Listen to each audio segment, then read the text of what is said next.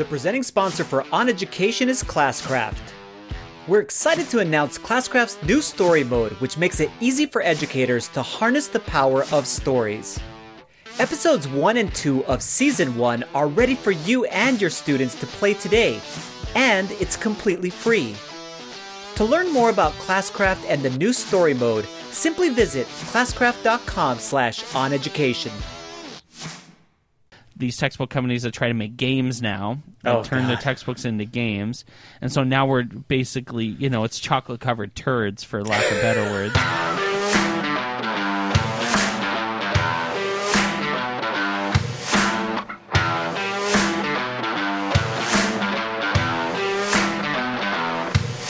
Welcome to On Education, part of the On Podcast Media Network. I'm Mike Washburn.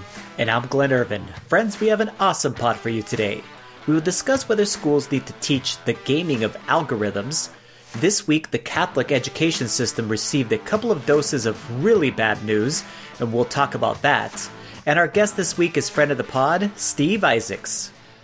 So I saw you tweet today Yeah. about I, I'll tell you and my first thought was i i just hope when i grow up that i can be as good at anything as you seem to be at hearthstone I'm not quite that good yet, but I don't know, man. But but today was a a good run this morning.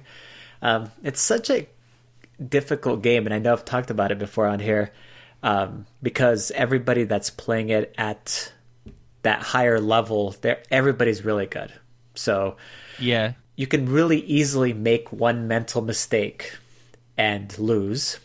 You can also just get really unlucky and then lose.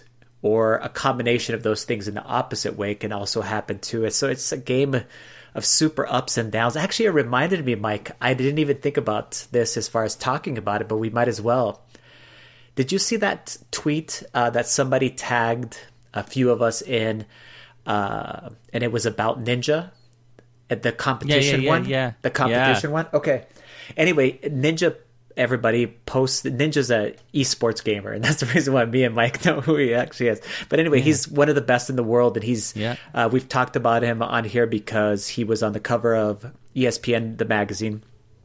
Anyway, he posted this week a kind of semi inspirational, semi something to talk about type of tweet, basically saying that if you come into a match, so this could be a game or a you know a sport or whatever it might be, and you already uh, come in with the attitude that it's just a game, yeah that you're already halfway lost. You know, you're already halfway to, towards losing. And I, I thought a, a couple of different things about that. Uh, one, I was like, this is the exact same competitiveness as like a Michael Jordan. Do you know what I mean? Where this this or a Kobe Bryant. Um, I, I have the tweet do you want me to read the tweet yeah, read the tweet. I, I, I found it here yeah, The phrase, it's just a game, is such a weak mindset. You are okay with what happened, losing, imperfection of a craft. When you stop getting angry after losing, you've lost twice. There's always something to learn and always room for improvement. Never settle. oh, yeah. So a lot of different things about that. Number one, There's so much it- going on in that. it tweet. made me think it made me really again we've talked about this that not only is esports becoming the same you know the same popularity let's call it as athletics at the professional level yeah, totally. but the people participating in those things so example ninja who is a professional esports uh, athlete he also has the same type of characteristics as these super competitive athletes as i described michael jordan whoever else it might be. Mm-hmm. And then below it, i don't know if you saw but there's a guy who plays hearthstone and his name mm-hmm. is brian kibler. And he's played Hearthstone for I think since the beginning when it was you know barely came around or whatever it might be, and he's played Magic the Gathering, a couple of other different types of games, and he's really really good. But more than anything, he's really entertaining, and he's super well known for not getting upset after losing. He's he's the anti uh, you know throwing your controller and throwing a fit, you know, kind of going raging, you know, kind of that type of thing. Do you want me to read his tweet? Yeah, read his. Okay. I feel like the strive for excellence sentiment here is good. But one of the most important things for people to get good at when they play games competitively is losing. Yes. Because they're going to do it a lot. You can strive for excellence without getting angry when you lose. So, you know what's so awesome about this whole? Co- Both of them are heart, or sorry, are um, gamers that are professionals. They both Yeah. make a living off of this, and they both are, you know, Brian Kibler. I know for sure is in his mid to late thirties, and he's got a family, and he does really well. Ninja obviously is one of the highest paid esports athletes ever. You know. Um, and it's there's actually these discussions going on and these discussions then can carry can be carried forward and and and had at the high school level at the middle school level and we could start having these exact same types of things that you would see only in athletics previously mm-hmm, mm-hmm. so i love that i love that there's a conversation about it I don't even care about the sentiment of whatever's happening because there's there's value of both of their comments. There's you know, totally far as- value in both comments. Yes, there's value in both, and really, what it does more than anything else is solidifies esports as something that's number one, ultra competitive. It's very tough to win and get good at, but it's also a lot of subtleties there of like how do we actually conduct ourselves in gaming in co- competition. You know, Yeah. it's freaking Yeah. awesome. I, love that. I, I love the life lesson in Brian's tweet because Mm-hmm. one of the things that I I always when I do PD, especially Minecraft PD, but when I when we talk about esports and about um, especially when I get into those talks about kids who say they want to be YouTubers or streamers and encouraging teachers not to discourage those desires, I always remind them the teachers to remind students that streaming is hard work yes. uh, and that it's not easy, and that none of these people that are famous that they watch that their kids watch on TV got it, you know, for free or for nothing. It's it's taken tons and tons of effort, and tons and tons of losing in Yes. some cases, and you know. I, I think I think that there's great lessons from Ninja here, and there's awesome lessons about uh, digital citizenship and and sportsmanship. Sportsmanship. Sportsmanship. That's what I would say. Yeah, it is. there it From- is.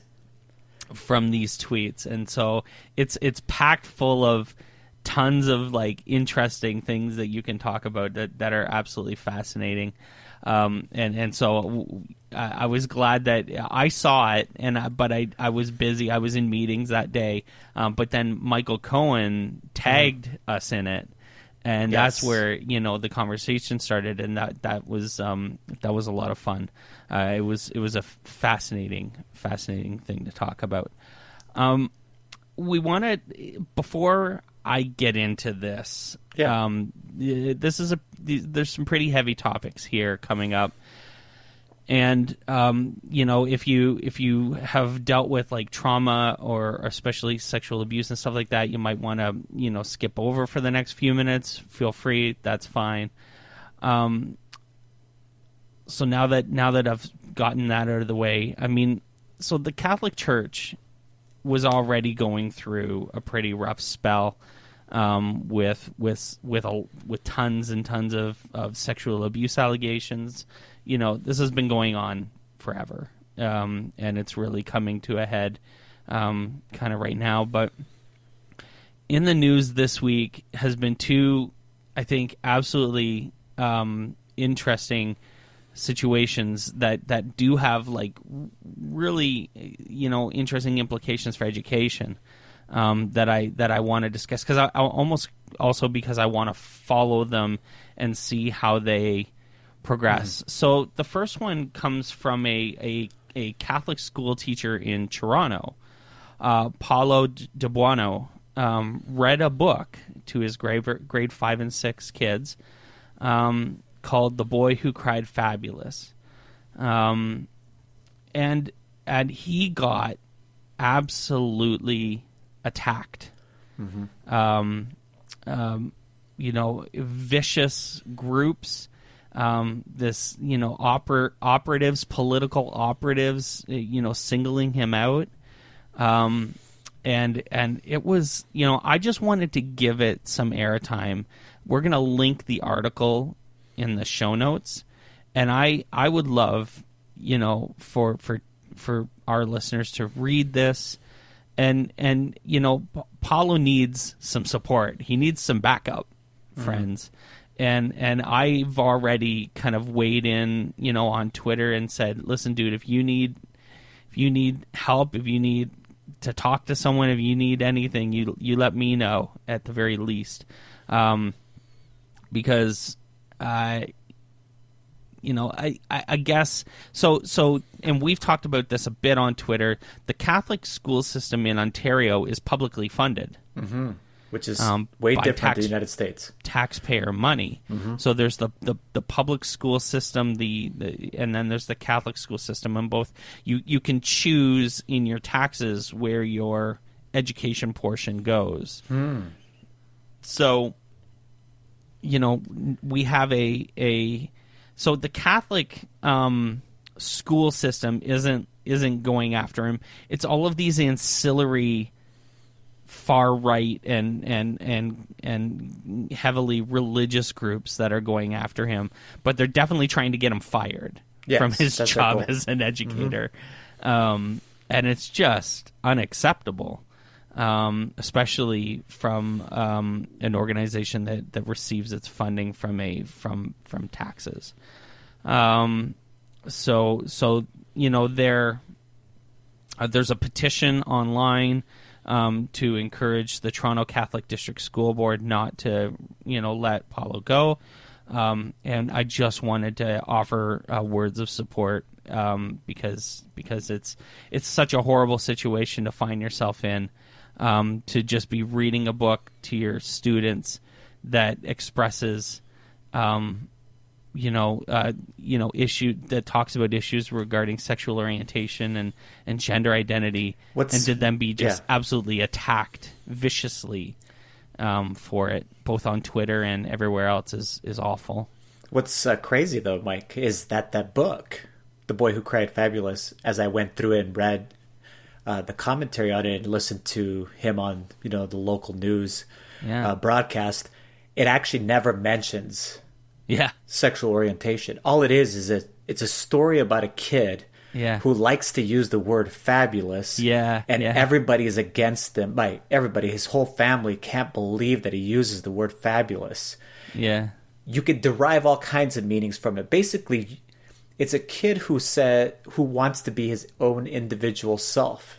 And can you translate that to, you know, a sexual orientation or a bunch of other things? Sure, yeah, you can. And what it's basically saying is that you can be your own self, and we all should care about you, and we need to care about everybody as individuals. And so it's fantastic. It's crazy, though, how these different groups have gotten, you know, really aggressive uh, and basically targeting him to to terminate him from his position, which is it's Awful. crazy. Yeah, and in the United States, it's hard for us to for people listening in the United States that know uh, Catholic schools. I know Catholic school educators.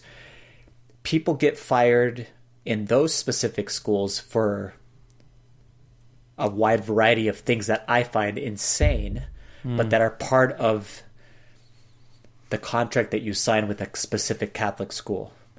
Um, so you know going into it that, for example, if you are not married and and you are a woman and you become impregnated, you're going to have a baby, but you're not married. They they could fire you for that, which is just crazy. Like in my mind, it just blows me away. But it's it's part of what you end up signing. You know, as far as signing on to this specific part of the school. package of being with a But we don't school, fund yeah. our schools, our private, or sorry, our religious schools publicly. So they Yeah. are all privately funded, so they can Yeah. basically work outside of the scope of what would happen as far as in a public school system. So crazy. That's all I can say. so and the the other awful um, story that has literally just come out this weekend is is about um, Jean Vanier, uh, who is you know a, a luminary of the Catholic Church, like someone that was idolized um, by the Catholic Church, and and um, uh, a, a Canadian known for his you know charitable work, especially with people with intellectual disabilities.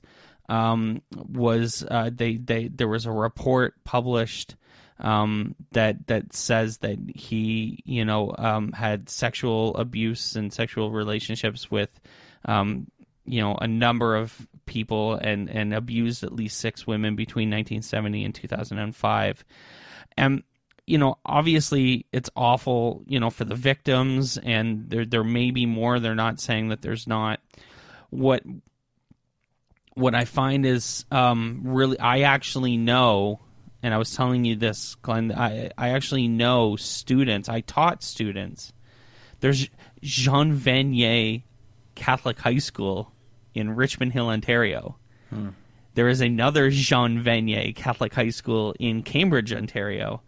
And there is a Jean Vanier Catholic High School in like Sudbury in Northern Ontario. There are three. That's just the three that, you know, are in, you know, within a couple hours drive of me. There are Jean Vanier schools named schools named after this person all over the place. Wow and I'm absolutely um, um, I'm I'm very interested in in talking to someone or, or finding out um, you know what's going to happen you know within the school communities um, you know obviously you know there's there's parents and administrators and you know whatever that are going to come back to Jean Vanier school uh, in Richmond Hill on Monday morning and say, "What, what do we do now hmm. with the name of our school?" Because we certainly can't have the name of our school named after someone who sexually assaulted at least six women. Crazy. Um, you know, we have recently had a conversation with a school that name was named after someone who's alive still and idolized in the community, a, a legend, the Justice Alan Page. Mm-hmm. And, and I immediately thought of that, you know, in the sense that you know this is a it's a complex issue, even when it's someone who's like an idol to people. And the crazy thing is that until yesterday, you know, Jean Vanier was, like I said, uh, you know, idolized by the world for what he did. Um, so uh, I, I, actually texted uh, the the parent that I that I still you know have conversation with every once in a while, and they have a daughter that goes there still, um, and they didn't even know. They didn't hadn't seen the news, so I shared it with them, and then I just asked them to do me a favor and keep me kind of I'm interested in being in the loop on you know the conversations at the school and the school climate and um, what the administration is going to say about you know the namesake of their school mm. and and what they do now because um, you know we've seen with Justice Alan Page that schools sometimes embody their mm-hmm. namesakes you know and you know when your namesake then yeah, it does this. It comes it's, out as as yeah. a betrayal almost. What do you do? It's it's complicated mm. to to coin a phrase, um, and uh, and unfortunate and sad to sad. be perfectly honest. Um, so so you know, it, it's a it's a pretty bad situation. Um, and I'm and I'm sorry that we we have to even um, think about it, but you know, it's it has implications for all of those students and mm-hmm. all of those parents and all of those com- community members. Yeah. And all of those teachers who have to walk through the doors and see the name on the sign and you know, especially if there were educators in those buildings that had been abused or uh, you know assaulted or um, are victims themselves to then have mm. to go into a building named after someone who was a, a you know um, who who has this record now. Um, I can't imagine, to be hmm. perfectly honest. Um, so really, really interested in in how things are going to unfold there, mm. for sure. you've come across a video game that I've never even heard of. Someone had mentioned it before, and I watched the trailer, and I was like, I don't even know what this is. but I just read an article about it, and it's I, it might be PlayStation exclusive, but what it's hyped up as, and as I was reading the uh, just kind of a review of it uh, of the game itself, is that mm. it is a it gives the player the ability basically to create games within this gaming platform without the complexities of coding and so on and so forth. And then you can share your created games with a community of other, obviously, other gamers. Now, this happens in other things like I was thinking about uh, Roblox, for example. Okay. Yeah. a lot of Roblox things are are created by users and then put onto this platform. Um, in Minecraft, tons of content and uh, extra features. It's the reason why Minecraft was it wasn't it continues to be so amazing is that the players basically recoded the game and made tons of other games within mm-hmm. the game itself and made it look more beautiful and made it look funny and, and so on and so forth and did all of these things um, basically playing with the code and in this case this uh, game called dreams i think it's only for playstation at least mm-hmm. right now allows the players to create all kinds of different games and the ones that i was looking at are everything from a 3D platform gamer to just a two dimensional kind of a jumping around type of game to everything else in between. It looked amazing.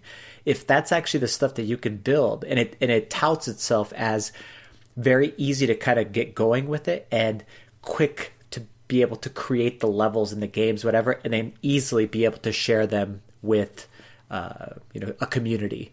So we're definitely going to keep tabs on this. I don't have a PlayStation, but maybe it'll be an excuse for getting one.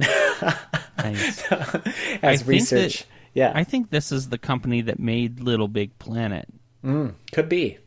Um, because it reminds me of that kind of the aesthetics yeah, remind yeah. me of Little Big Planet, definitely. Yeah, so it could be that. that. This, I think that this is that company, Media Molecule.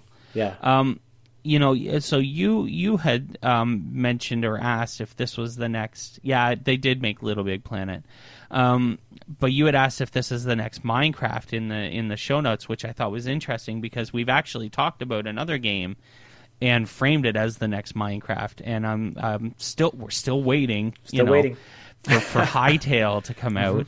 Um, and only uh, the only person I know who has played it is um, is Stephen Reed. Yes. Um, unfortunately, so so we need to. I need to talk to Stephen Reed about it, but um, we we also just need to get our hands on that because it, you know.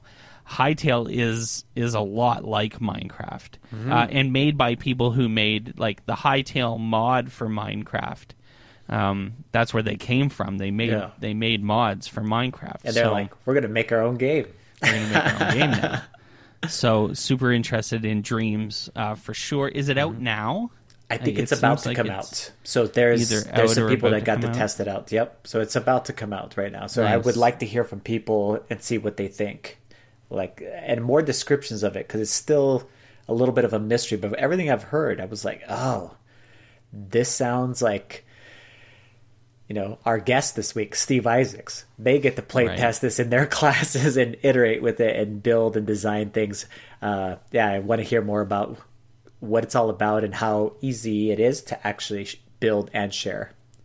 So it looks to me like it, it's rele- It was released um, last week, okay, February February fourteenth.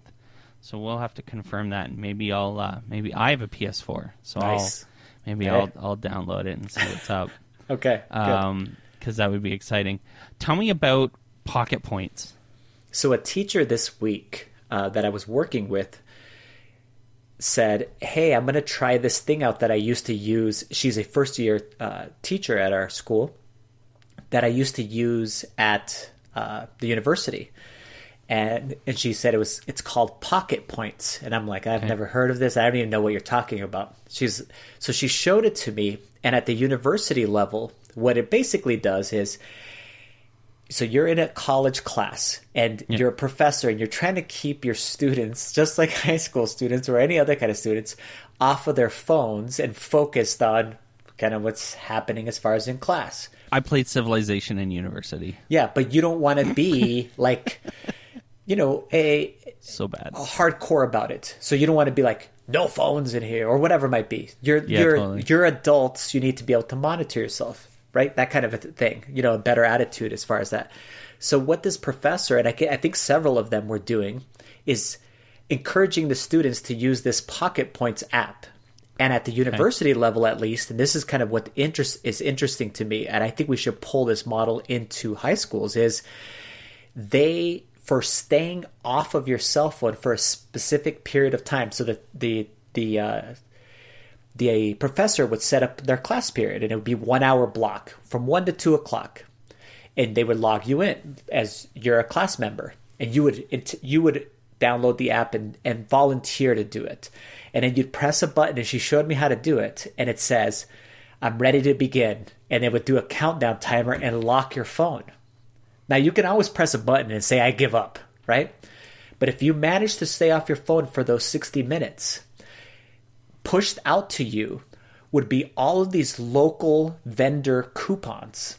So Chipotle, um, McDonald's, Well, whatever it might be. that's the quickest way to a student's heart right there. Chipotle. fun, I was ta- I was thinking about that. It's like half price burritos, two for one. This uh, one dollar burgers, free Hey, drinks at I'll Burger pay King. attention to anything you say for half price burritos. dude i was listening and she's like we all did it. So we were all we and we and we were serious about it. You know we actually were trying to game the system or cheat it or whatever it might be. We were serious about it. She's like so i was thinking maybe i could do something like that as far as in a high school. Now the way that Yeah. they push it there and we'll, we'll link it there for the for the audience here they are talking about gamifying. So they're talking about something, the rewards would be based about something that you would have as far as in your class, you know, uh, drop the lowest quiz grade, so on and so forth. Just remember that the best gamification has to be, as far as that carrot, has to really be something that the students really do care about, but that doesn't destroy what you're trying to do in class. So I always tell people be careful with reward systems that affect grades, for example. Outcomes, yeah. You know what I mean? Yeah. It's okay for it to be something that's outside. So, for example, a coupon that you get to have from a local businesses, and it's so smart because Pocket Points didn't pay the business to anything. Actually, the businesses are paying Pocket Points to basically advertise. Mm-hmm. Mm-hmm, They're saying, mm-hmm. "Hey, student, do you feel like going to Chipotle? Here's a half price coupon." They're like, "Oh, that makes me want to actually go to this specific place. I'll tell my parents, or I'll go myself, etc." Nice. really really interesting concept. So i'm interested to hear if more teachers are actually doing this and then what does it actually look like as far as in a classroom as far as high schools you know or, or middle and then at the elementary level how you would change that or it, maybe it's not as big of a deal but at the high school level at all the schools that i've been at cell phones probably is at the top of the list as far as classroom management issues Like that teachers are sure. trying to figure Yeah. out get their Yeah. minds around like how how do I do this so that it's respectful of my students and basically Hmm. saying I'm going to treat you as the adult that you're becoming. You need to, you know, do you got to be able to monitor yourself without basically kind of just letting them do whatever they want, you know, kind of Yeah, thing. yeah, yeah. So, it's a it's a really interesting concept. I want to definitely if you're out there, you use this, connect with those. I want to hear more about what you're doing. Super cool. Yes. That's awesome.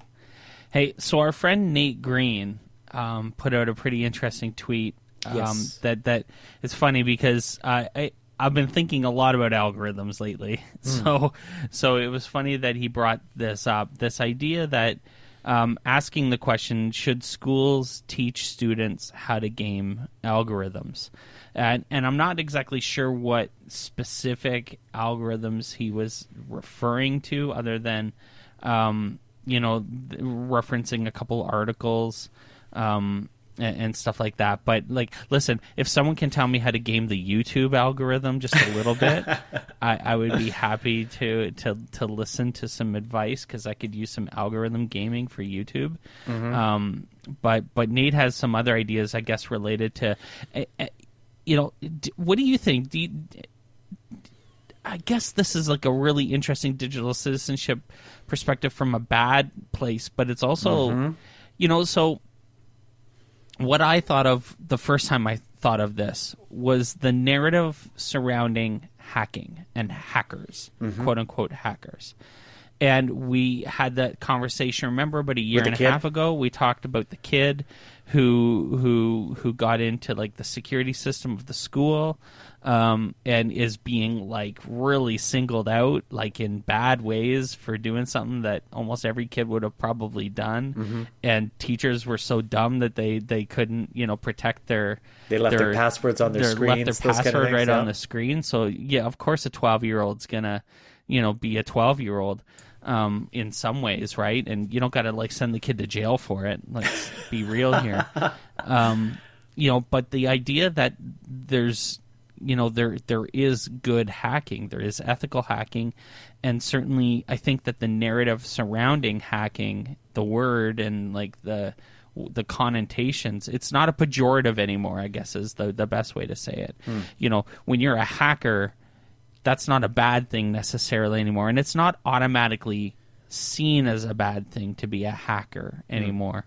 Um, and so you know that was the first thing i thought of. What did you think of when you when you thought of this? So I thought of all of the different systems that are in play right now as adults that many of us learned too late or we never learn the lessons about how so many things are set up and there's these algorithms that you can basically manipulate in order to end up on the good side. And usually it has to do with finances. Uh, the first thing, though, I was thinking of if you're a high school student, how do you break the algorithm or get into the right side of the algorithm of college entrance? How do you basically pass? They tell you like there's a specific test score you have to get, you have to write this essay, so on and so forth. But we already know, we've talked about on the show, that a lot of the stuff is being done automate is automated. And once you pass the automation process, and that's kind of what the link to this article is that Nate was uh, uh, linking there, is that in order to get to the next step, you have to pass the automated part of the algorithm. So if you don't even do that part right or set the things up correctly there, you will never have a real person read your application. So this for college entrance. I was thinking also about credit scores. Mm-hmm. The credit scores algorithm in the United States isn't about just being a good person. it, it's not just being like, hey, I'm going to do the right thing, etc., whatever it might be. It actually has to do with specific things that you must do it, and, and those things affect your credit score either positively or negatively. And some of those things we never even we don't even know about. A lot of us still don't even know about what those actual things are that really do move credit scores in one direction or another. Um, he was talking about job searches, where basically you would go in, and I've heard of this happening at many big time businesses, or for example, the Mayo Clinic is really huge here in Minnesota, and it's such a huge system, uh, tons of hospitals all around uh, Minnesota, and tons of employees. That in order to get past basically the algorithm part and get to a an actual person that reads your application, Yep. you have to in your cover letter and on your resume look at the job description i mean read the job description they'll tell you basically you can watch youtube videos about this how to pull keywords and basically insert them into your cover letter and your resume though they may not exactly belong there isn't that that's insane I'll You know tell I you something. Yeah. I'll tell you something. you probably know this If your if your cover letter for the Peel District School Board, yeah which is the second biggest school board in Ontario f- one of the four or five biggest in Canada. If your cover letter for the for to apply for the a, a job at the district does not have the word differentiation in it, it will not get seen by a human. That's what I'm saying. That's it will exactly not get seen by a about. human. You have to have that word. There are other words too. Mm-hmm. I don't know all of them. I know differentiation was in my cover Was one of them. Yeah.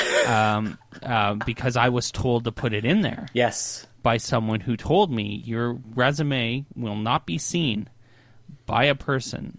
I don't know if that's the case anymore because obviously it's been quite a while since I applied for a job at the Peel District School Board.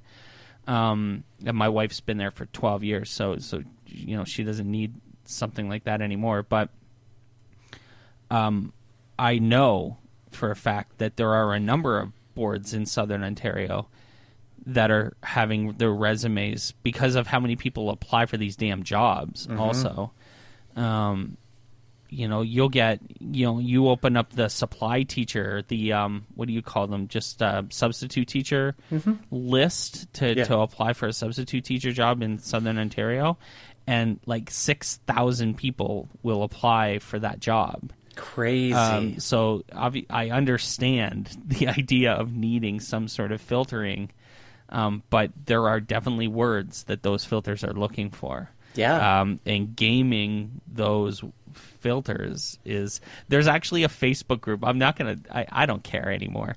There's a. I I can tell you that there's a Facebook group okay. a private Facebook group for people who want to learn how to do well in the York District School Board interviews.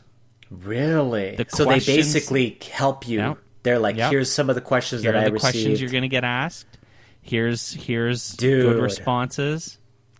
I was in that group. Social media at its best, or is it?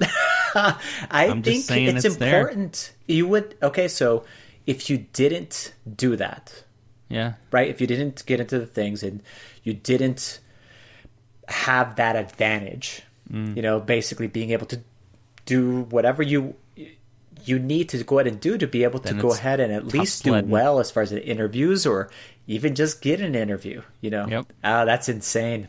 But totally makes sense because we have all of these systems in place. Should we? So, the great question by Nate Green is should we be teaching our kids how to game all of these different algorithms that exist that and that they will be that will be at the forefront of a bunch of the things that they try to go and do in life from getting a job to getting good credit to get, getting into schools and so on and so forth. There's probably more. I can't even think of them all Yeah. right now. But it, should we be teaching them how to go out and do that? That's a very interesting question. Uh, ethical uh, dilemma, but Yeah. yeah, interesting. Well, you'll have a chance to weigh in on the on, on this question in uh, chat on education because we'll we'll make sure that that's one of the the questions, and we'll uh, we'll give Nate some credit and get him to weigh in on what he thinks, and uh, and we'll have a really good. St- uh, actually, we should give a shout out to the chat because the chat was absolutely phenomenal this week. Um, very um, full, uh, spirited, super Yes. interesting, really good conversations. Um, that, to be honest, are still like it's it's. Well, we're recording on a Saturday this week. We normally record on a Monday. Um, so the chat was yesterday morning, Friday morning, uh, and you know we were still talking about it this morning Yes. on Twitter. Yes. So like the conversations haven't stopped, and it's been twenty over twenty four hours now. Uh, so I guess that's how you know you have a good chat, I suppose. Yes. Um, that that you know people are still Keeps talking. going. Uh, and and you know it's not just like it's not like fluff it's legitimate real conversation so you know um, that was literally the whole point of starting a chat for us anyways um, so you know mission accomplished there i guess when we come back the bests and this week five things in education we need to stop doing like right now so stay tuned On Education is brought to you by Phidgets. Phidgets are interactive USB sensors that bring your code to life. There's no soldering or wiring required. Simply plug in a Phidget sensor, write code in your favorite language, and watch your ideas come alive. Phidgets are used by thousands of STEM professionals globally and are now available for computer science students. Simply go to bit.ly Phidgets on Education to get your introductory kit that includes a free sensor worth over $50. That's bit.ly Fidgets on Education. Welcome back to On Education and welcome to the best. Every week, Mike and I take you through a list of our top things, from books to games, from people to ideas. So there's a lot of great things going on in education to be sure, but let's be honest, there's also some stuff we could really say goodbye to like anytime soon. This week, five things in education we need to stop doing now. and I was thinking, five is probably not even enough. no, so no, there's this more. Is, this is a chat we question stopped. too. this is one where people can just kind of weigh in and, and, and let us know what all of the Yeah. things because there's a lot of things a lot of the news that we talk about are things that we just wish we could just stop um, but we we had to narrow it down Sure. otherwise we'd have many many hours of, of our- to our- discussion top our top stops. Wow, that rhymes. yes so i guess number one but it doesn't have to be number one. It uh it's good. We got to just say bye to homework. Um i was just think i was thinking about my the amount of homework that my seventh grade son brings home and the amount of work that my second grade son is actually doing also at, at, at home. And the value of that specific work is what I really am questioning. So we've talked about it before. If it's a project that involves kind of getting us involved in my sons' lives and in their passions, and it just happens to spill over that they're so pumped about doing whatever it is that they were doing at school that they really want to continue it at home. Of course, we want that to continue. That's awesome. Sure. But the stuff that's uh, Lysander, my oldest son, is actually doing as far as at home on a daily basis is very similar to the things that I was doing, uh, you know, a long time ago, uh, 25 plus years ago. And it's basically kind of this worksheet type of stuff. And it comes, the part that really is frustrating to me is both my wife and I are educators. And I find myself sometimes where I can't actually help him because I don't even know the, uh, you know, the reference, the the specific math or whatever it might be because I haven't practiced it in so long and mm-hmm, mm-hmm. whatever it might be. But then I was thinking to myself, I'm actually here at home, and I'm and I'm a teacher for God's sakes, mm-hmm. and I'm having issues trying to go ahead and, and, and help them. What if their mom or dad is working their second the second shift? They you know, they made dinner for them, they had to go to work. They the kid is there at home by themselves or whatever might be, you know, or, or limited amount of things. What if they are a second language learner? What if a whole bunch of other things where there's just all of these other priorities and this work gets counted as part of their grade, you know, as far as part of the assessment is a thing. And we all know that it's just bull. It doesn't it doesn't really hasn't shown to be an effective way of not practicing of getting more, you know, learning uh, at a higher level. Nope, it does. We've shown that it actually just shows economic levels, economic statuses, and it does in my case because Yeah, both my yeah, yeah. my wife and I just happen to make we happen to live this life where we do work in like let's call it a quote unquote normal day, and in the afternoons we can help our kids. We're educators, so we understand that we would want our, our kids to, to succeed at school, so we're trying to help them out with whatever might be Sure, yeah. but it still pisses me off every single time I look at the stuff. And I mean, uh, thank goodness my wife is there because she like pushes me aside and and and lets you know basically lets my sons do the things that they need to go ahead and do, and then Yeah. makes sure that I don't get my negative feelings out as far as towards towards them because it's not their faults obviously um, and i don't even know if it's the teachers exactly their fault it's a culture thing that we just need to a freaking thing. break we need to break free of it and stop doing this Yeah, totally. So, I don't think I've ever seen a textbook that I liked, and textbooks it gets worse. as the years have gone on, Mm-hmm. Frankly, to be honest, even the textbooks in some cases are getting worse. Even like to be honest, the old textbooks are awful. Like I've seen some textbooks, especially the old ones that are like racist as hell. Oh, yeah. in some cases, completely like insensitive to. Um, Yes. to tons of different groups and ethnicities and and and you know so old textbooks are awful and we know like there are still schools out there that are using textbooks from the 70s and 80s um, for sure. Guaranteed Yes. like weigh in chat because there are definitely schools that are using textbooks that are 20 30 years old still. Um, and those are awful but even new textbooks and these textbook companies that try to like you know we talk about this all the time this this these textbook companies that try to make games now Oh, turn their textbooks into games and so now we're basically you know it's chocolate covered turds for lack of better words um, It's not even broccoli. right Broccoli would be no, too good. no no it's Yeah. it's it's it's polishing poo just to make it look like it's something tangible but Uh-huh. we all know it's not um, you know there's nothing I- i just and it, it it's just it's administrators not trusting their teachers to be creative with materials and resources and ideas and tools and methods that don't require kids to sit and read a book um, you know to do learning. You know learning from a textbook is a mile wide and an inch deep uh, and and learning that involves getting your hands dirty and and you know being in there and doing things and building things and making things and and presenting things and sharing things. That's where you know you get real um, meaningful learning outcomes and experiences. And textbooks just simply don't provide that at all. One of the uh, best examples out there that if anybody wants to go to look at this, um, when I did my master's degree, I did it on the flipped learning method and whether or not yep, that yep. that was effective.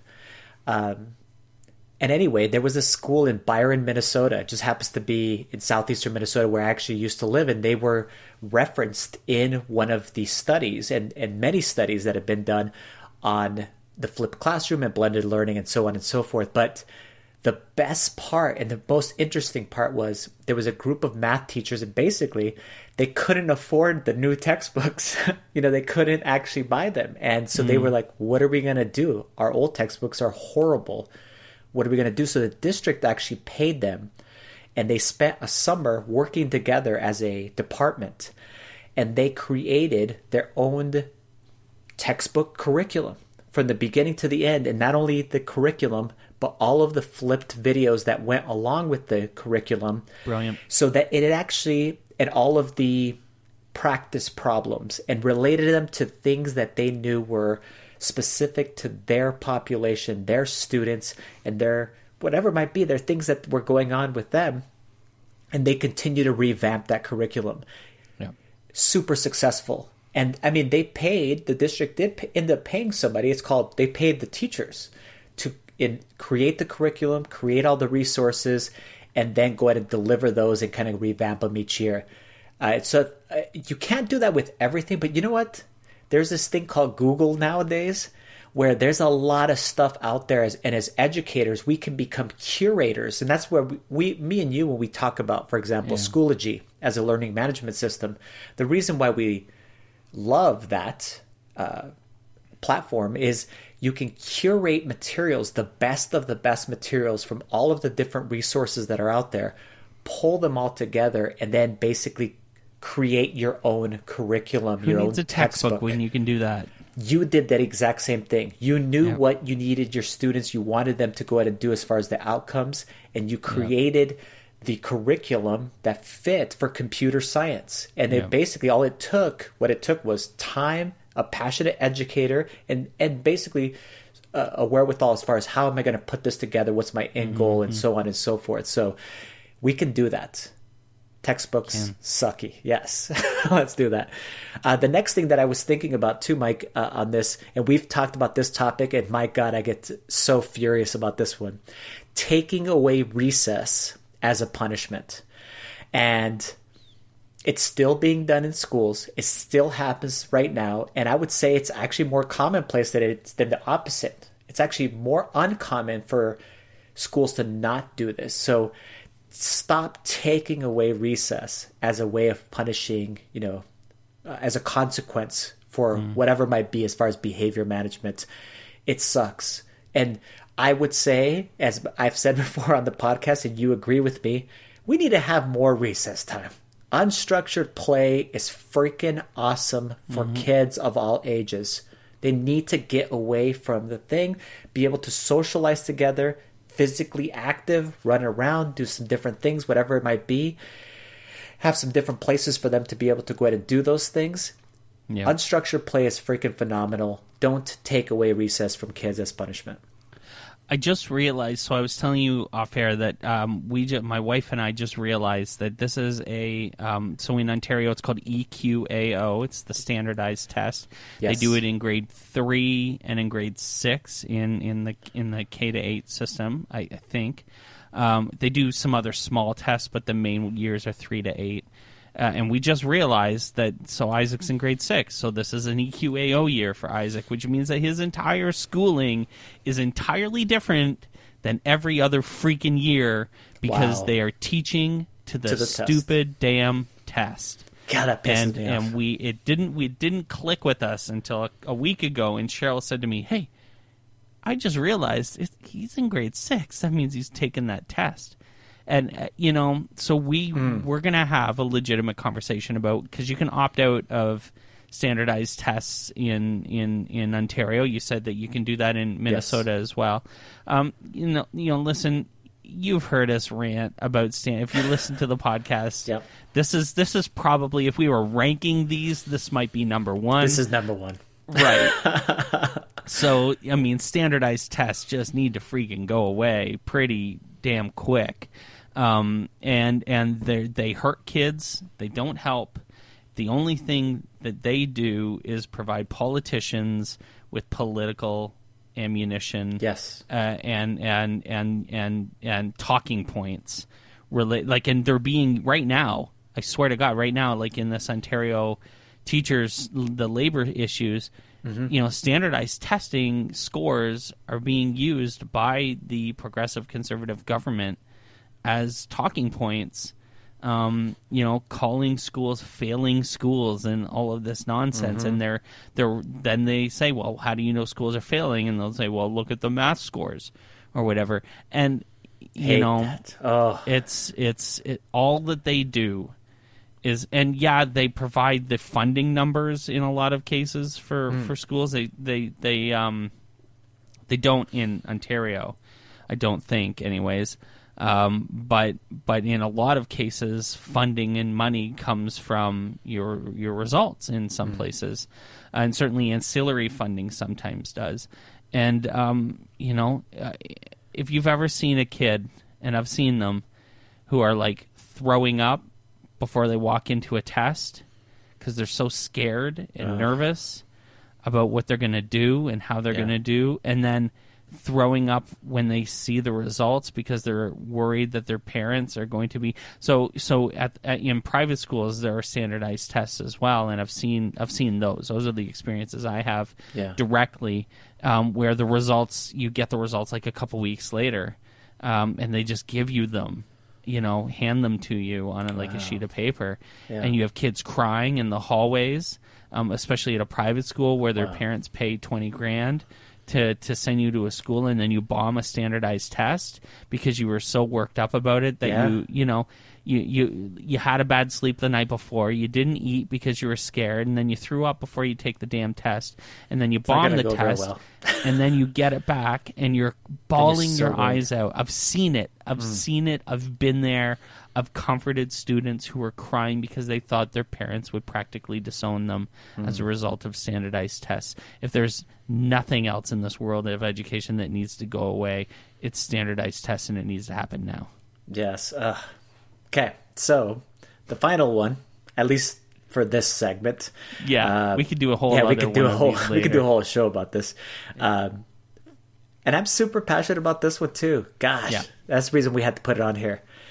I'm tired of my kids and kids around the country being forced to eat lunch in 20 minutes or less.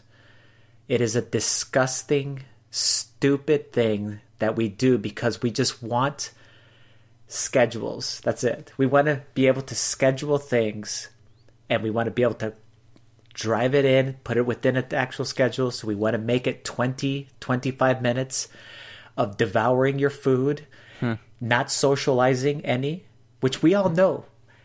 Is, isn't that a great part about eating meals together? That's it. That's the part mean, where you actually are is- sitting down with somebody and the meal is actually accentuated. It's made better by the conversation you get to have. Of course. And you know that article that we read the other day where the lady was the fourth followed the fifth grade class around and she ate lunch. Remember she was telling she was talking about mm-hmm. how they were yelling at her and she had to eat her lunch super quick and she had been sitting all day long in a quiet class being told to shut up.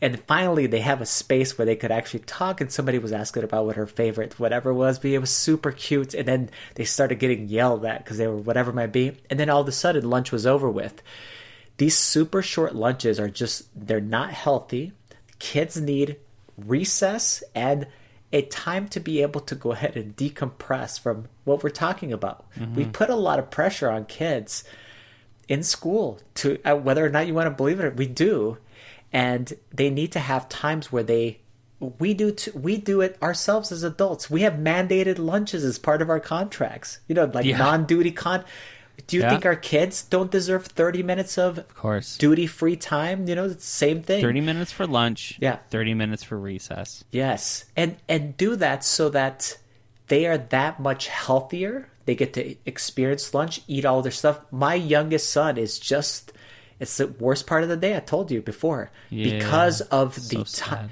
it's not enough time to eat and they are yelling all the time and he eats slow it's not that he's trying to be defiant he's a he- he's the last thing as far as being a defiant kid he's just doesn't eat super fast which is actually He's probably also a- like, how old is he? Like seven? Seven. Eight? Yeah, he's seven. It's like He's that's a- seven. that, that's a very healthy thing. It's fine to take your time as far as thing. He's like he's eating his lunch, whatever, and then he brings home basically three fourths of his lunch. He's like, I just didn't have time to eat it. So he's eating after school. He's really like hungry. Then of course, just didn't have a chance to eat. Wow.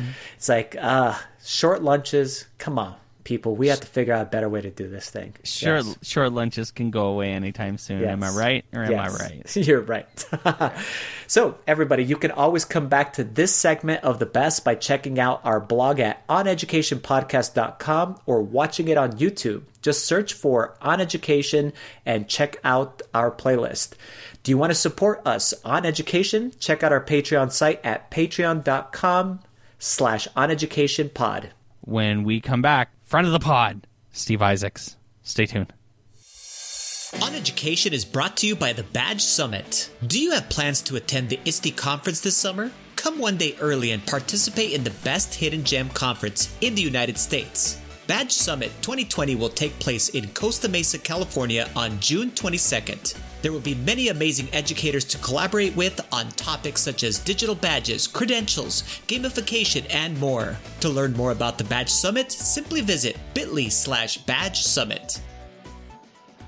Welcome back to the podcast, everyone. Our guest for this week doesn't really need much of an introduction since he's name dropped on almost every episode and and certainly someone that we've talked to a number of times on the podcast previously. Steve Isaacs is with us this week. Welcome to the podcast, friend. Thanks, guys. Glad to be here as always. As always, this is I. We were laughing. I think it was just recently, weren't we talking about the commercial we did at FETC? Not last year, but the year before, uh, where we were uh, in that that little side room and we we we did that classcraft ad. I was laughing about that the other day. I was telling that story, how we kind of wrote it on the fly, and then I yelled to interrupt you. And all that I think we talked about my million quests that I have on Your Classcraft. million quests for classcraft.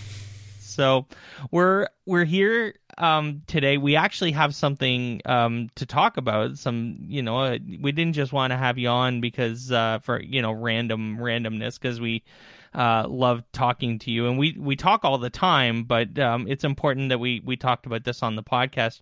Um, there's a lot going on right now with Epic Games and with Fortnite, and you and I in particular are pretty heavily involved in that. So we wanted to get you on the podcast because you're kind of leading the the charge with this. Um, you know, they they sponsored um, FETC. Um, they had the um, you know some some banners and stuff in the in the concourse, and um, you know we we did some sessions um, sponsored by them as well, which was pretty sweet. So maybe let's start at the start. What what got their attention? I think that's the first. That's I guess the great place to start because we know some of the backstory is that I had been talking to them yeah. for quite a while, um, but I, it it took the Steve Isaacs touch. Uh, to make some of this happen, so so tell us a little bit about um, what got this going because I think that's a fun story. Sure. So, well, it goes back to last school year, um, and I'll share just a little little context. Uh, my, you know, I teach game design and development, and my students typically have the opportunity to choose what tool they'd like to to create games with, and we use a variety of tools. Um, you know, so a lot of what I teach is, you know, I teach the iterative design process, but I like to put the learning in the kids' hands and not feel like I'm have to be the expert in teaching them the tool per se. So I was kind of waiting somewhat patiently. Um, once Fortnite Creative Mode was released uh, for kids to start asking to use it. And interestingly, last year, I had one class in particular. I thought all my kids would be asking, and one class that asked. So I figured this was a great way to start. Um, and those kids, of course, you know, can we use Fortnite Creative to create our game? And I, I didn't know if I could give an immediate yes. Um, I felt like, you know, sort of with Fortnite, and you know, at the time, people thinking of Fortnite primarily as a, a battle royale shooter game.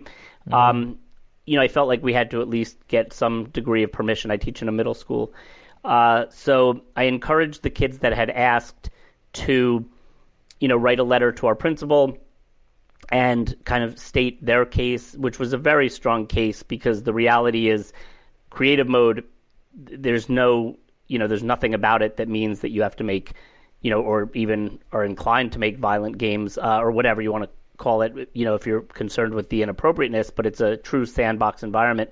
Uh, so they pointed a lot of great things out like that.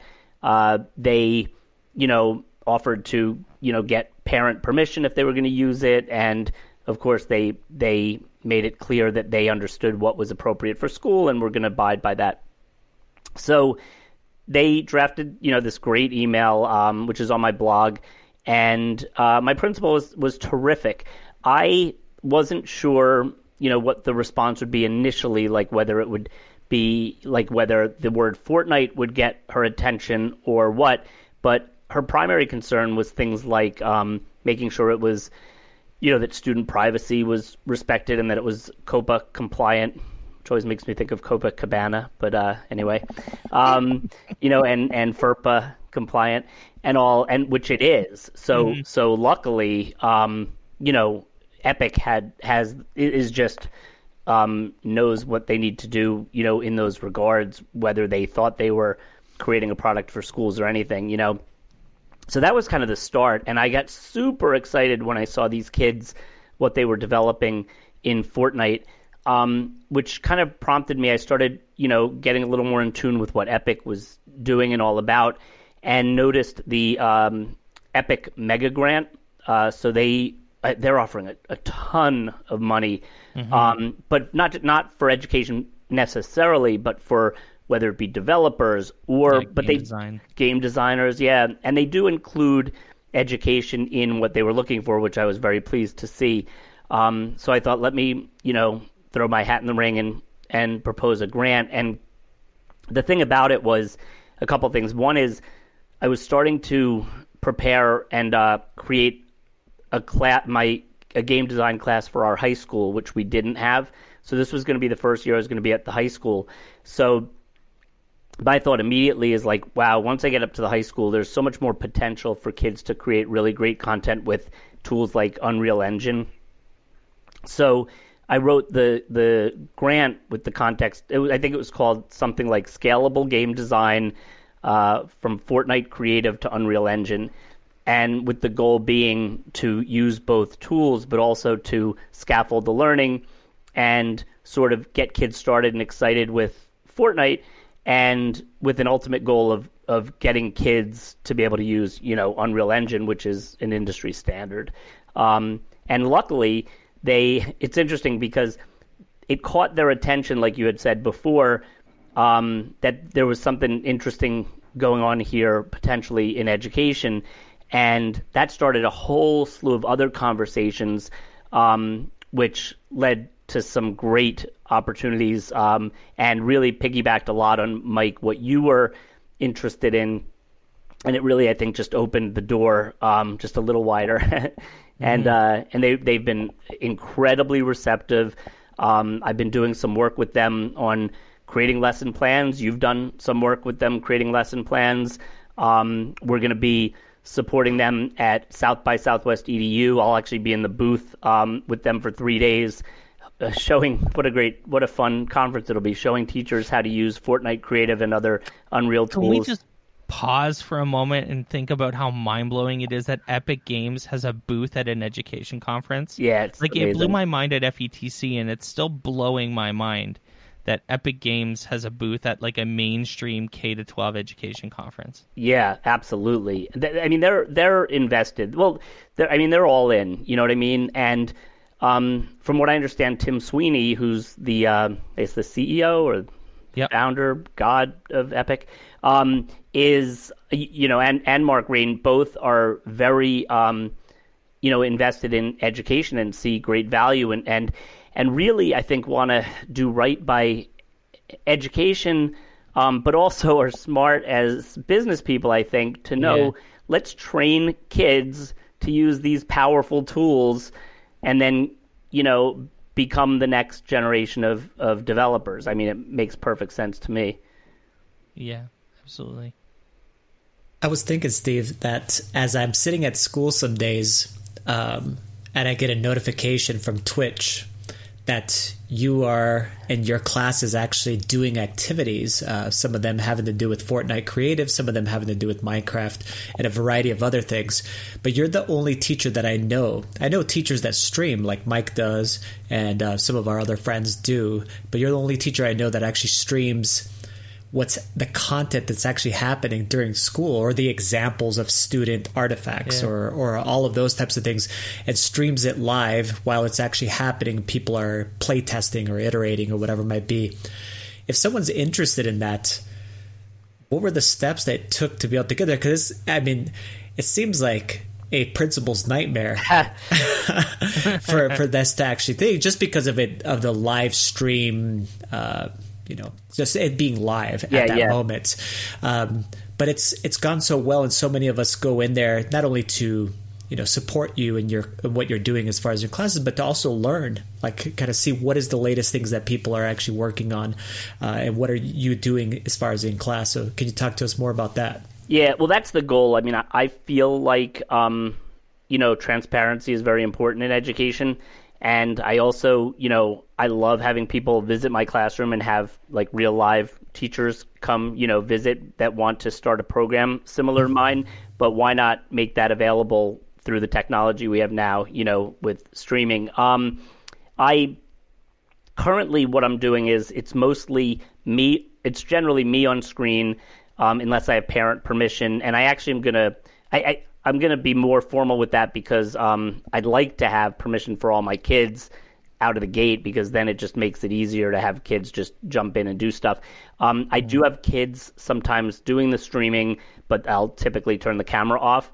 Um, so some of the things they'll do is they'll either stream or record for YouTube some of the the you know let's play or game reviews and things like that, as well as their um, projects. You know, and and as mm-hmm. you've seen, I will. Um, it, it's a lot of fun when we're at this point in the in the project where we're all beta testing things, and I could jump in and, and take people through what my kids are doing. I mean, I love showing what my students have done. Um, it's pretty remarkable, and so yeah. So I think um, I think on a simple level, you know, I think just you know being mindful to monitor the chat, to um, you know, to be understanding of what you can and can't do in terms of whether students should be in the stream. You know, um, I think permission there is important, uh, but I do feel strongly that it's really, you know, I'm all about community building and things, and I.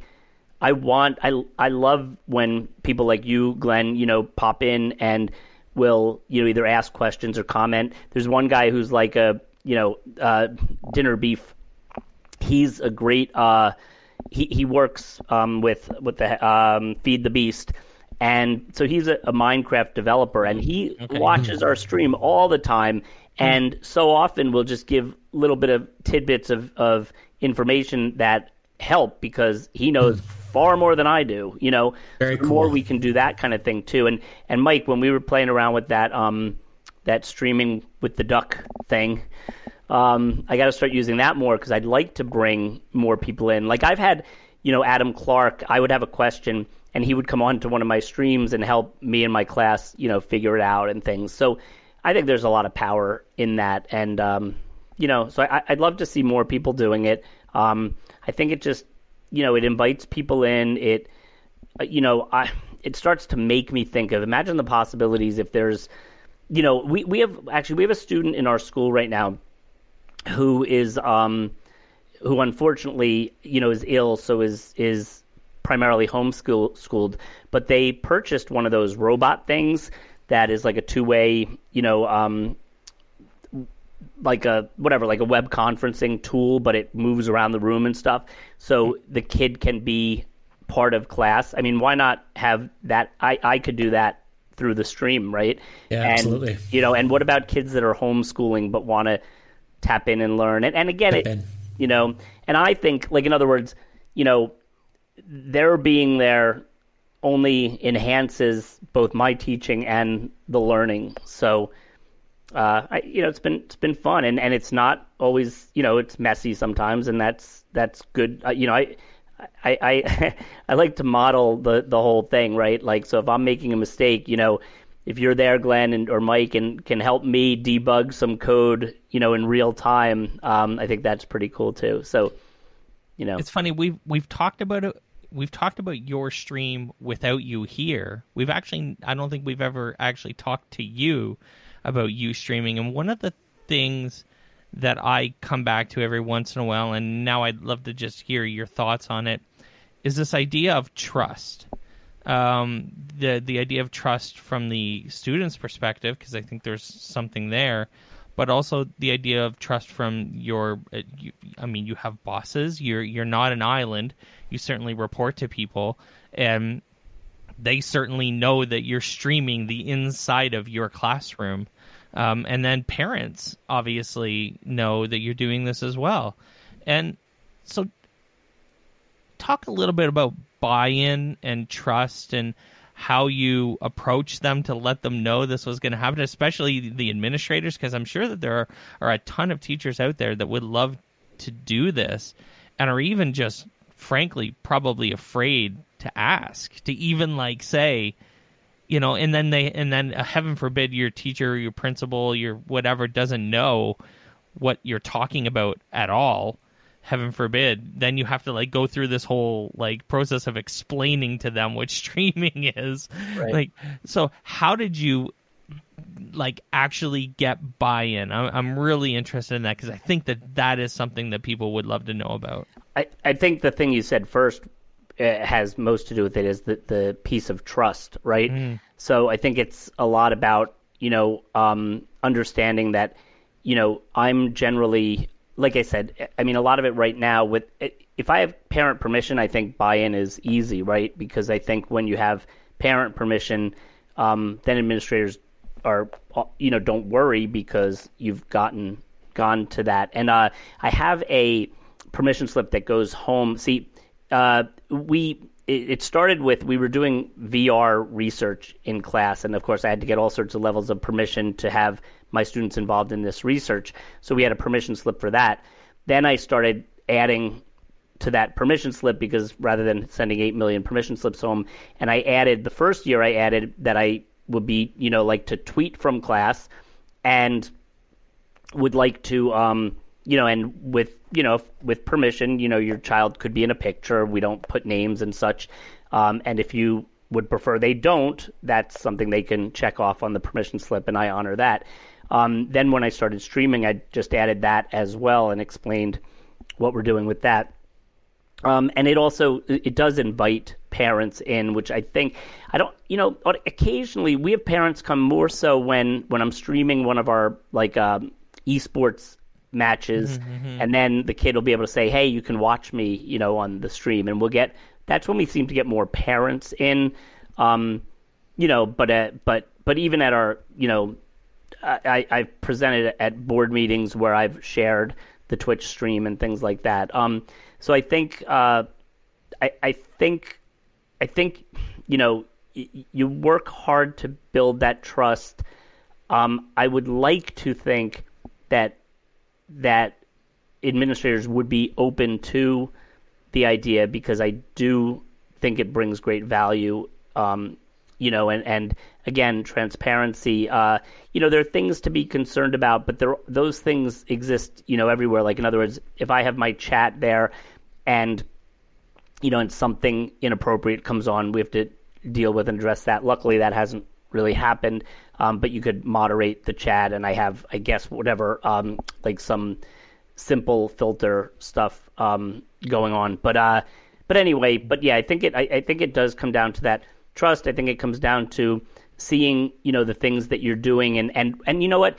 So even when it comes to people visiting my class, I mean, you know, my district is excited about that because they're starting to understand that you know people are coming because they know something that we're doing and want to uh, bring that to their school. And I think the same thing happens when we open it up through through the stream.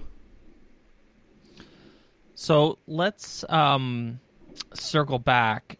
So you you had mentioned that you had written some lessons um, for Fortnite, and I've written some lessons for Fortnite let's first talk about the actual lessons because sure. I, I, think some of these and what you can do maybe even there there might be people there probably are people who dabble in minecraft education edition that mm-hmm. listen to us for sure yeah um what so talk about your your um Rube Goldberg lesson because it's sweet, and and talk about how you can do that in Fortnite and and how it relates to what you can and can't do in Minecraft because I think that there's a an interesting comparison there. It, yeah. So well, f- for one, yeah, like I I love the lesson. Um, in fact, like I wrote it with the premise of it being kind of um, a science and engineering lesson uh, because it covers topics like um, simple machines and and and things like that.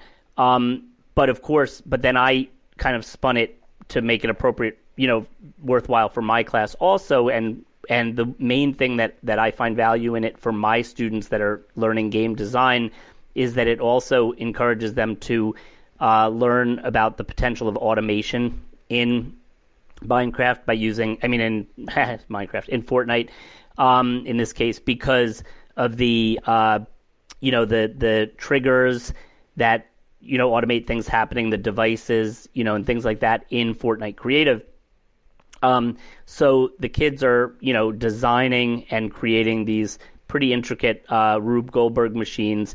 And, you know, again, with my class, probably the main learning goal always revolves around iterative design, and that's front and center in this, like everything else, um, because the kids are building their their Rube Goldberg machine. Most of them use um, use the ball. Uh, to you know as the the main you know the character so to speak that's going through the machine so it becomes a lot of uh, a lot of ramps a lot of um, a lot of uh, jumps and things like that and and they have to you know modify their project continuously to make things you know go where they intend for them to go. So they're learning a lot about the the mechanics and the physics in in Fortnite because you know a ball will speed up and go off a ramp and it will not go where it's supposed to go and then they have to rebuild part of it or at least figure out where they want it to go before they build the next piece and whatnot. And they have a blast with it. Um, and then interestingly. Um, you know, similar to the, the the reverse was when kids started asking if they could use Fortnite in class with this project, some kids have specifically said, "Hey, can we do it in Minecraft?" So you know, the answer is always yes. Um, so they, so some of them are doing it in Minecraft, and I think, I mean, the project works beautifully with either platform. Um, you know, I think Minecraft kids, you know, are using a lot of things like command blocks and things to trigger stuff in the game. Really interesting things also, like, uh, and it's funny, you probably know this, but the is it the a villager gets chased by a zombie or a zombie gets chased by a villager, one of them. So I had one group of kids create this big tightrope as part of their thing, and the I, am going to just go with it for a minute and say that it's the zombie chasing the villager, but the villager is moving, and there's a zombie that is making the villager move across the yeah. tightrope, and then at the end, something's going to happen. The villager's going to hit something, and it's going to trigger the next thing. So, I mean, the kids get oh, so funny. creative. Yeah. Um, and in Fortnite, it's been really neat. In fact, if you could, in the show notes, um, my YouTube channel, which I'll give you, has uh, examples of, of the student projects on both platforms. Um, but just super, super cool. So it's a, you know, it's a really fun assignment. I think it demonstrates a lot of what's possible with um, Fortnite creative mode, and you know, as you can kind of sense, it's it's very appropriate for school. Um, and when you look at these things, you know, you realize that it's in the Fortnite world, but it's you know, it's like this great um, example of of what you can do in Fortnite creative that's uh, got nothing to do with guns or anything. You know. What I was thinking, you? Steve, that uh, you mentioned Unreal Engine Mm-hmm. And both of you guys are like super hyper nerds yes. and really know about things like Unreal Engine or the company Unreal. Can you like take a step back and you said, okay, this is the industry standard. Mm-hmm. The industry standard of what? because because there's several different things, aspects to it, and it doesn't all have to do with video games. My brother right. works in film in the film mm-hmm. industry in California. They they use the Unreal yeah. Engine. It's being used in all kinds of different things. Can you sure talk more about that? As far as what's the connection between this game yeah. that we all know as Fortnite and then this this uh, engine that's kind of driving all of these things and, and so many other things. Yeah, well, you're right. It is used for many things. It's used definitely for for um for probably a lot of CGI type stuff, but definitely in in film and video. It's definitely and it is that and is probably one of the industry standard tools for game design, and, and more and mm-hmm. more. In fact, um, I even have a, a, we have a friend uh, Ben Kelly who recently said that he's moving from one 3D um, game development environment to Unreal um, Engine, primarily because what he did was he did a search of what the popular games that we all know are made in, and it's um, pretty astounding how many of them are made right now in Unreal Engine, and and you can make games for every platform, including VR and and XR, you know, and AR and stuff. So, but also like you say, other industries are definitely using it. And on that note, um, as much as Mike and I might be, you know, hyper nerds, um, I don't know a whole lot. Like Unreal Engine is challenging to me, yeah. um, but I started uh, going down the rabbit hole of, of their learning environment. And if you go to learn.unrealengine.com, I think that's what it is.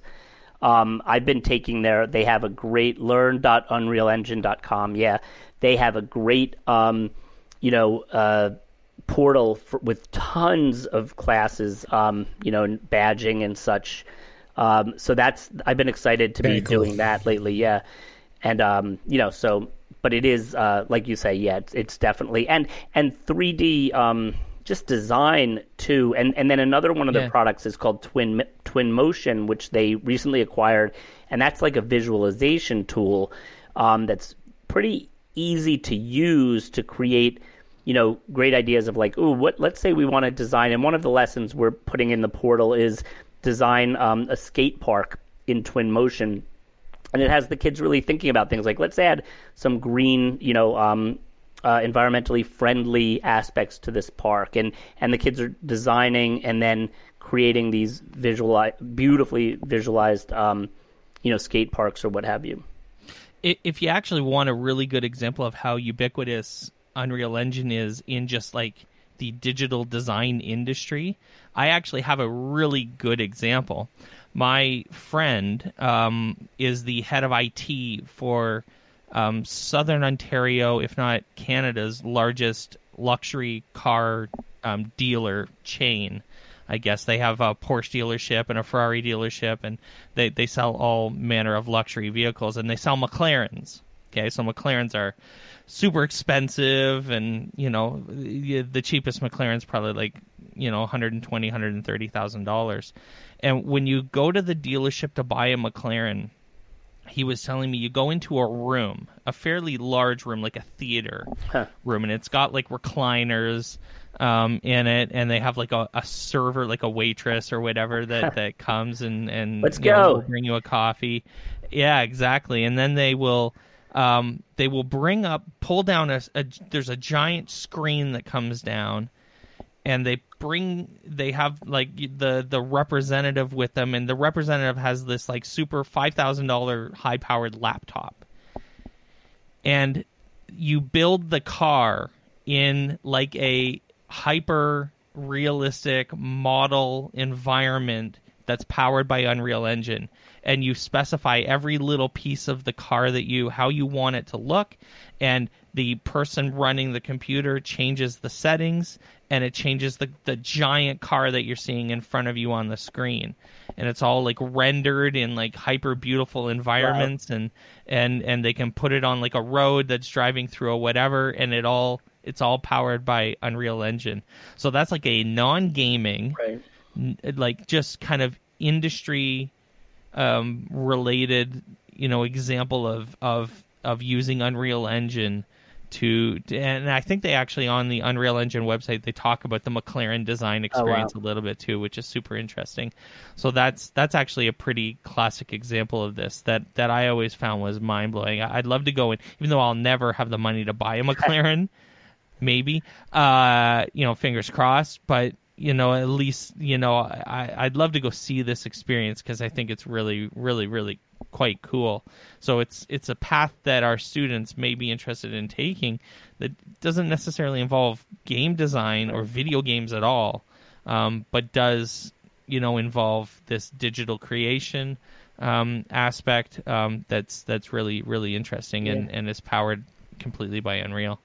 And how how cool is it when our kids start to learn this in school and like leave you know high school with a, a, a marketable skill you know, like yeah. developing an Unreal. Um, so I mean, that's why it's so great that you know when we focus on like we say industry standard, but the reality is we're talking about um, you know such great skills for our kids to have that if they're going to go out, these are the tools that they'll be you know most likely using. So if they have those skills, it's just amazing. So Epic Games has um, dug in pretty deep in the education space, and um, we've both tweeted about um, something that they're doing that we want to kind of promote here tonight. Um, they're running a contest. Um, and and we want to get the word out about this, and, and so talk about the contest a little about where they can, how, what what they have to do, what they can win, right. and and how they and how they sign up for this contest that's uh, basically sponsored by uh, uh, Unreal Engine and, and Epic Games. Uh, so yeah, so that's a lot of this work has has been leading right towards that. So the lesson plans that we've created and things have been sort of a, a model for what um, they're looking, you know, to give an opportunity for teachers to to present. Um, so basically, uh, educators who are either using or interested in using, um, right now it's their three primary products that we're talking about, which is Fortnite Creative, Unreal Engine, and Twinmotion, all fall under their um, Teach with Interactive 3D uh, or Learn with Interactive 3D contest. So basically, we there's a template up online that you can kind of follow just to give get the structure of, of what they're looking for for a lesson plan, and um, they're accepting submissions. I think they've extended it to what was it like May something? Yeah, May something. Yeah. And uh, so basically, you know, it's a function of of submitting a lesson plan that uses one of those tools, and really. I, I mean, I hope people don't overthink it because the reality is the goal is to have lesson plans that teachers can can find on this portal and use. Um, so you know, it's like you know, I think um, sometimes we get in a thing where we think if we're submitting something for a contest, it has to be way over the top, and and I don't think that's really going to help. Um, anybody's cause because it's less likely to be really used um, in the classroom. But the goal would be for teachers who could either use your lesson or remix it, you know, a little bit for their needs. Um, the prizes are crazy. the The grand prize is twenty-five thousand dollars, I believe. I'm going to the site now. Actually, that's a real amount of money. Yeah, yeah. And then there are three second prizes of five thousand each, five third prizes of twenty-five hundred dollars each, and ten honorable mentions of five hundred each. So it's like nineteen people are going to walk away with at least five hundred dollars. Um, and we V Bucks cash. Yeah, there. that's what that is. And the reality is, it's like it's real cash money. You don't even, yeah. you, you, know, you don't even have to use it for V Bucks. Um, but hmm. the the uh, I think you'll probably put in the show notes also the the link for the contest. Oh, it says now that it'll run till May thirty first, twenty twenty. Yeah. Um, it is currently, I believe, open to U.S teachers that are working in school settings and what have you. So just take a little look at the rules. Um, I think, you know, no Canadians. Unfortunately, Sorry, I do hope that I tried. Um, I, I, tried. In time, maybe that will change. I, I, think. I think it's like one of those things where you know, it from their perspective of, of legality and such. I don't know if it, you know, yeah. whatever. But but um, the you know, the goal will be not only to hopefully win a great prize, but also to contribute to this great platform that they're investing in and developing. And, you know, just, you know, I, I come from the days of um, when Valve um, threw their hat in the ring for a brief moment with, um, with Learn with Portals. Yeah, which was yeah. an amazing program. I'm grateful that I snuck in during the short window that it was a thing because I've been using Portal 2 with my students, you know, for many years.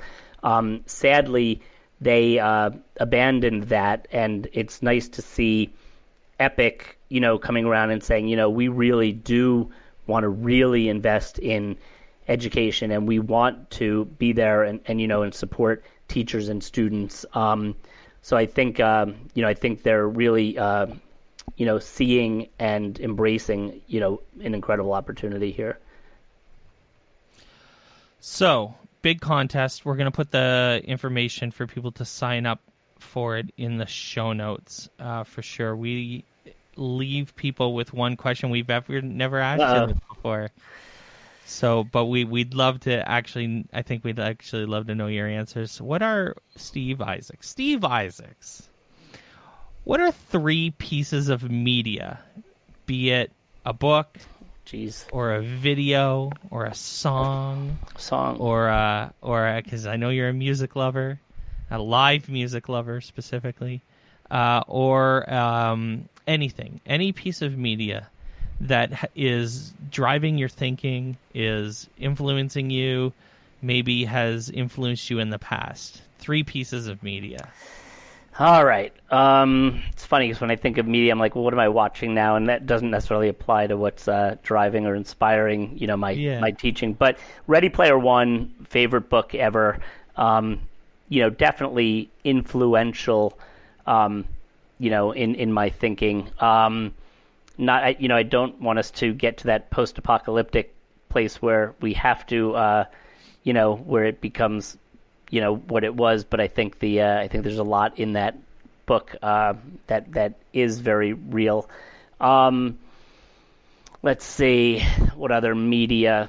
Um, you know, I'm super into esports right now, so I, I guess at least from an angle of of you know being aware of what's you know coming down the pipe and, and kind of following i think that's that's big. You know i've been you know collecting a lot of resources there and and reading um but let's see. So you want other media though. Um hmm. Gosh. Well i could i mean just video games like inspire me to no end. Uh and i might maybe i'll point at and if I, I'm sorry that I'm not being overly specific, but like the indie game scene um, strikes me because it it it allows me to kind of see and show my students what is possible on that level as Yeah, opposed yeah, to yeah. AAA.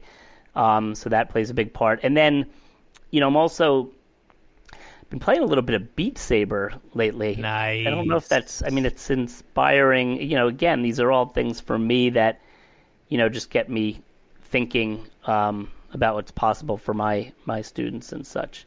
But uh, yeah, I you know I could probably answer worry. it better with some thought. But you know, I, I like when I like I like just pulling it on people. yeah, It's of course, that's how you should do it.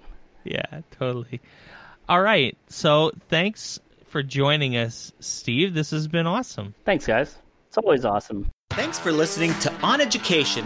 My name is Glenn Irvin. My co host is Mike Washburn. On Education is part of the On Podcast Media Network. You can listen to this show and many others by great educators like Monica Burns, Mike Matera, Tisha Richmond, and many more by visiting onpodcastmedia.com. Want to get in touch with us? Check out our website at oneducationpodcast.com. You can tweet us at oneducationpod. Mike is at Mr. Washburn on Twitter, and I can be found on Twitter at Irv Spanish. You can find us on Facebook by visiting facebook.com slash oneducationpod. We're also on Instagram at oneducationpod. Want to support On Education? Visit our Patreon site at patreon.com slash oneducation. There, you can get access to full videos of the podcast and so much more. If you're enjoying the show and think others would too, we would be thrilled if you shared it with them. Please leave us a rating or a review in Apple Podcasts or the Google Play Store. When you leave a rating, it gives our rankings a boost. It helps others discover the show. We want to thank our presenting sponsor, Classcraft, for supporting us. Check out classcraft.com slash oneducation to learn more about them. Thanks as always for listening, stay awesome, and see you soon.